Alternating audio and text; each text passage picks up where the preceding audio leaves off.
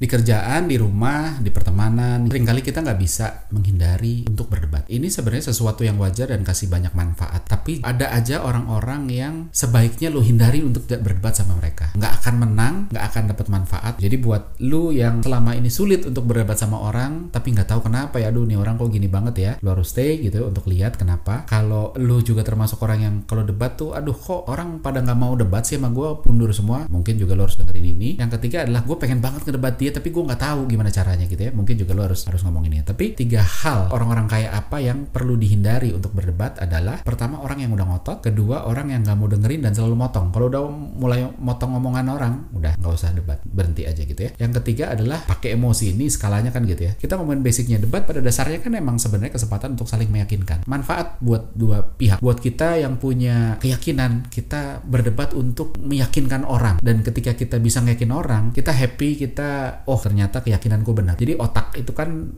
tugasnya juga salah satunya adalah memproduksi keyakinan. Nih loh, keyakinannya ini gitu loh, yang harusnya benar ini. Dan ketika itu tervalidasi dengan cara kita bisa meyakinkan orang, maka otak pun happy gitu ya, dan kita pun akan makin terasa. Makanya kita fight untuk meyakinkan orang. Tapi sebaliknya, dalam proses untuk nyari apa yang benar apa yang salah termasuk keyakinan, itu bisa juga justru apa yang kita udah yakinin terus ternyata salah waktu di debat orang gitu ya. Makanya debat ini sebenarnya gunanya dua hal. Satu, kita bisa keyakinan orang, tapi di sisi lain juga kita bisa diyakini sama orang, sehingga hal-hal yang salah, oh ya udah ternyata ini nggak apa-apa gitu loh ya, kita tahu bahwa oh ternyata ada yang lebih benar. Tapi itu tadi, dengan catatan kita mau ninggalin perspektif kita dulu untuk ngerti perspektif di sana apa. Jadi seringkali zaman ku masih kecil nonton film silat Mandarin, Tai Chi Master kalau nggak salah tuh. Terus habis itu dia belajar ilmu Tai Chi, terus salah satu syaratnya adalah meninggalkan dulu semua yang dia udah tahu, karena kalau film silat itu selalu dipukul balas mukul, sementara Tai Chi dipukul malah bukan ngebalas mukul tapi ditarik. Karena justru kelemahan orang, ketika orang mukul, orang tuh udah siap untuk menahan pukulan, tapi orang tidak siap untuk ditarik. Justru bikin dia lemahnya adalah ketika pukulannya itu malah ditarik, bukan dilawan balik. Intinya adalah ketika kita berdebat dalam banyak situasi, kita juga harus ngadopsi Tai Chi ini. Kita harus ngelepas dulu mindset kita, oh caranya ngelawan dia adalah gue sikat balik. Enggak, mungkin memang harus ditarik dulu, sehingga terus habis itu baru dikembaliin. Kan kurang lebih kayak gitu. Kalau kita lihat tadi, tiga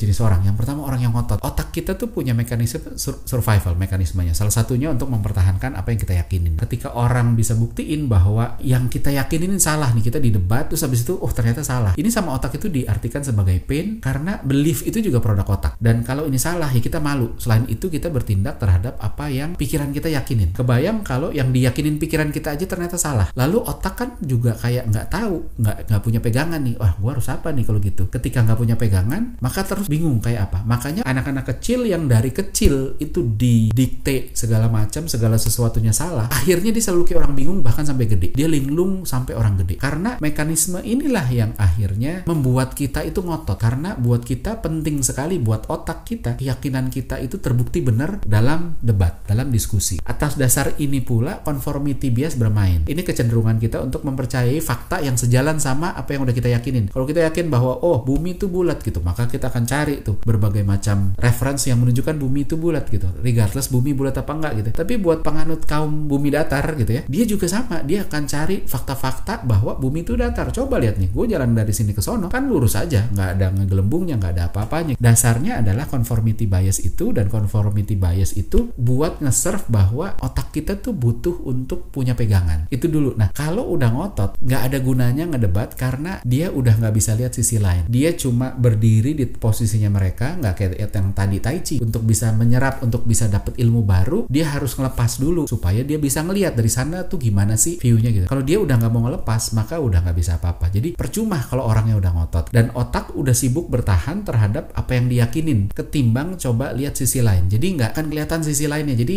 otak kita tuh kan sebenarnya, kalau kita ngomongin bahwa oh gue bakal kaya nih 5 tahun lagi, maka otak bisa cari dalam waktu singkat, dalam waktu 1 menit otak bisa cari puluhan alasan kenapa gue akan jauh lebih kaya dalam waktu 5 tahun. Oh karir gue bagus, investasi gue mulai menunjukkan hasil. Tapi sama, orang yang sama, otak yang sama, terus kita berpikir, wah dalam 5 tahun lagi ekonomi gue kayaknya akan sulit deh. Nah dikasih waktu 1 menit, otak pun juga akan cari pembenaran bahwa oh iya gue boros, oh iya ekonomi lagi nggak menentu, oh iya perusahaan tempat gue kerja misalnya masih belum jelas, atau apapun itu gitu ya. Jadi kita sama-sama, otak ini kan orang bilang dia a good servant but a lousy master. Jadi dia adalah pelayan yang baik. Kalau kita suruh gue pengen ini, lu cari ini, dia bisa cari. Tapi dia bukan master yang jago dalam arti oh gue mau berpikirnya arahnya ke sana dong. Nah, dia nggak come up dengan itu. Jadi itu yang membuat ngotot itu berbahaya. Ngotot itu membuat kita akhirnya ya tadi cari pembenaran-pembenaran yang sejalan sama apa yang kita udah lakuin. Yang kedua adalah motong omongan gitu. Ini level selanjutnya dari ngotot, bukan cuma sekedar maksa argumentasi, tapi bahkan dia udah goalnya matahin argumentasi kita dengan cara apapun, termasuk cara-cara yang sebenarnya aduh ini kok nggak make sense. Dia udah nggak mau dengar gitu. Ketika nanyanya coba buat confirm. Coba bener nggak ini apa itu? Nah, udah kalau kayak gitu. Ketika dijawab sesuai ekspektasi, dia langsung bilang tuh kan bener, gue bilang juga apa gitu. Padahal gue baru ngomong pembukanya, belum selesai gitu. Ngomongnya masih panjang, baru satu kalimat udah dipotong. Ketika kita ngomongnya berbeda, dia pun nggak mau dengerin karena dia merasa bahwa gue mau ngarahin dia ke kiri, terus abis itu kok dia ngomongnya kok ke kanan. Terus dia ngerasa wah ini sebelum ke kanannya kejauhan gue potong duluan. Enggak, ini kan kalau ini nah selalu begitu. Jadi bahkan sampai adu kuat suara, orang lagi ngomong dipotong dengan lebih keras, sononya nggak mau berhenti, terus aja ngotot gitu. Dan itu bahaya banget, dia nggak mau berhenti apapun yang terjadi. Ini bukti paling eksplisit bahwa dia nggak mau dengerin. Dan orang-orang kayak gini udahlah, menang juga lo nggak akan dapat apa-apa, di luar kemungkinan untuk menang juga sulit, kalah pun juga lo sebenarnya nggak kalah apapun juga gitu. Jadi ya udahlah nggak usah diurusin gitu. Jadi dilawan nggak ada gunanya, tinggalin aja. Yang ketiga adalah bawa emosi. Nah ini penting gitu ya. Tandanya apa? Suaranya mulai mengeras, nadanya meninggi. Kita harus sadar logiknya gini, emosional itu sulit banget bisa jalan bareng sama rasional, karena emosional dan rasional itu beda produk. Emosional itu produknya subconscious, autopilot, terjadi begitu aja, kita tidak punya kontrol penuh terhadap autopilot. Contoh misalnya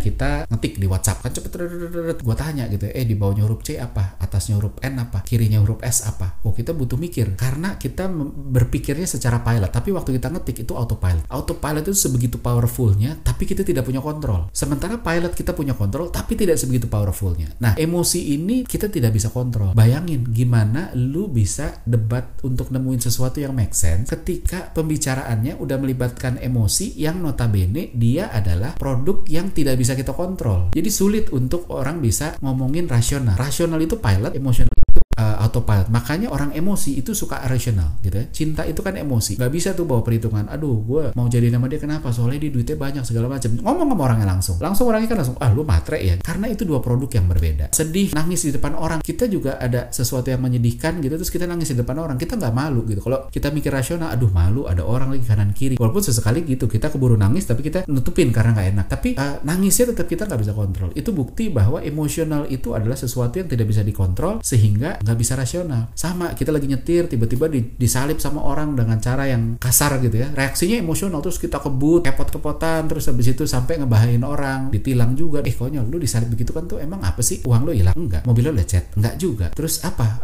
lu luka? Enggak juga. Terus ngapain? Terus habis itu lu kebut-kebutan yang membuat lu jadi kemungkinan hilang duit karena ditilang, kemungkinan celaka juga, kemungkinan dipenjara juga kalau nabrak orang. Itu karena emosional gitu. Sementara itu tadi sayangnya autopilot itu selalu lebih kuat daripada pilot gitu. Jadi pada akhirnya logika tuh selalu kalah. That's why makanya ketika emosi udah bermain, maka sulit sekali untuk diskusi tuh bisa dibawa ke rasional. Jadi kalau udah banget diskusi sama orang-orang yang udah bawa emosi, udahlah tinggalin aja. Pertanyaannya adalah kenapa orang bisa ngotot? Bener ada ego di sana gitu, tapi ini soal apa? Kalau dicari lebih dasarnya lagi, ego muncul karena apa sih gitu ya? Salah satu yang sering adalah, ini kalau orang tahu bakal malu sendiri sebenarnya, tapi ada yang namanya Dunning-Kruger effect. Satu teori yang menyatakan bahwa tingkat fanatisme seseorang atau tingkat confidence level seseorang itu bergantung sama pengetahuannya. Tapi kalau kita berpikir, oh makin pinter itu makin pede, enggak. Awalnya itu kurvanya itu bentuknya bawah, naik, ini pede levelnya ya, naik, terus habis itu dia turun lagi, terus dia mulai naik lagi gitu ya. Jadi di awal ketika kita nggak tahu apa-apa, kita mungkin nggak pede. Aduh, gue nggak tahu apa-apa nih, gue nggak pede. Terus habis itu kita belajar satu hal, kita mulai tahu, pedenya naik gitu ya, pedenya selangit, karena kita ngerasa bahwa, oh gue sekarang udah tahu. Padahal tahunya baru sedikit. Kita udah langsung pedenya selangit, fanatismenya pol. Makanya orang-orang garis keras itu biasanya cetek, biasanya nggak jauh dari level ini gitu ya. Mereka keras banget karena mereka cuma tahu sedikit gitu ya. Tadinya nggak tahu terus jadi sekarang tahu sedikit, terus ngerasa udah tahu banyak. Sama kayak orang baru bisa sesuatu, misalnya baru bisa main golf, diomongin terus kemana-mana main golf, terus gaya-gaya lagi nganggur dikit, gaya-gaya kayak lagi main golf. Sayangnya banyak yang berhentinya di sini, dia berhenti belajar ketika dia udah level sini. Padahal ya tadi orang-orangnya jadi ngotot gitu. Padahal kalau dia lanjutin, dia belajar lagi, maka dia dapat ilmu lebih banyak lagi dan pelan-pelan PD-nya mulai turun. Karena setiap ada sesuatu yang baru yang dia dapat, yang awalnya tadinya dia pede, lama-lama bikin dia nggak pede karena dia mulai mikir, kok ternyata ada yang gue belum tahu ya, kok ada lagi yang gue belum tahu ya, kok ada lagi ya, sehingga yang tadinya dia mikir gue nih paling ngerti, pelan-pelan mulai, aduh jangan-jangan masih banyak lagi nih yang gue belum tahu, dan di situ yang membuat PD-nya mulai turun. Jadi hati-hati, orang yang ngotot itu justru seringkali orang yang ilmunya cetek, kalau enggak dia biasanya relatif turun, kalau orangnya belajar dia relatif turun. Nah ini lanjut terus gitu ya, dia belajar terus gitu sampai PD-nya bahkan sampai di bawah, makin dia belajar terus makin tahu dia turun terus. Istilahnya ini kayak ditamparin sama buku kalau kita belajar dari buku ya. Kenapa? Karena setiap baca buku, kok ada lagi yang gue nggak tahu, kok ada lagi yang nggak gue tahu, ada lagi yang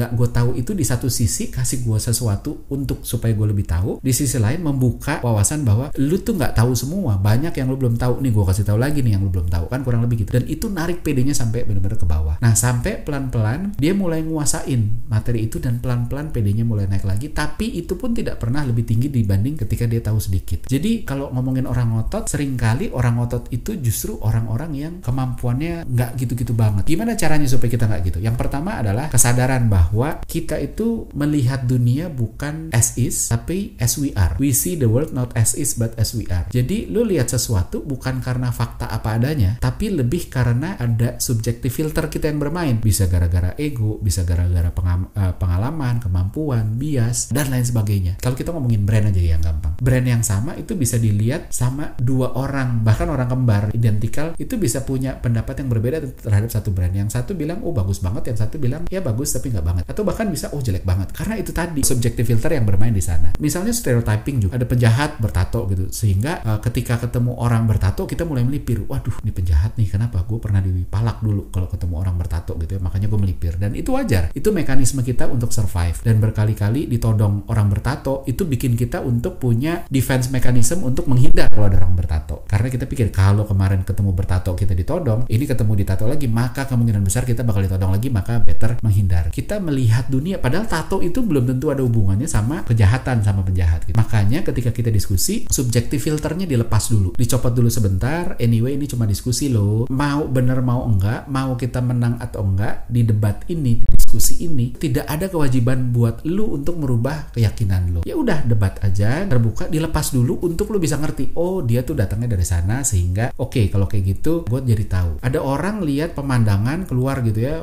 ke gunung, dia pakai kacamata hitam, terus dia bilang mendung ya gitu, padahal cerah. Orang ini nggak akan pernah bisa bilang bahwa enggak, ini nggak mendung, sampai kacamata hitamnya dilepas dulu, supaya terus dia bisa lihat, oh lo lihatnya begitu ya, sorry ya gue tadi pakai subjective filter gue. Nah subjective filternya itu dilepas dulu. Terus sama, balik lagi, gue selalu ngomong safe space. Safe space ini juga penting, sadar bahwa diskusi ini bukan tentang nyari siapa yang benar, siapa yang salah, bukan masalah siapanya, tapi apa yang benar dan apa yang salah. Ini bukan soal gue versus lo, ini soal kita. Jadi nggak ada ego, nggak ada yang menang, nggak ada yang kalah, adanya menang sama-sama. Kalau gue salah terus gue menang, maka bahaya buat kita berdua, karena kita jadi sama-sama salah. Kalau gue salah terus gue kalah, maka gue akan ngerasa selamat, karena untung lo kasih tau gue, sehingga gue salahnya tuh nggak kebablasan. Jadi ketika kita bisa menciptakan diskusi ini, debat ini sebagai debat yang space yang safe, akhirnya orang jadi tidak membawa-bawa emosi ke sini, orang nggak defensif, dan akhirnya semua jadi dapat value dari debat ini.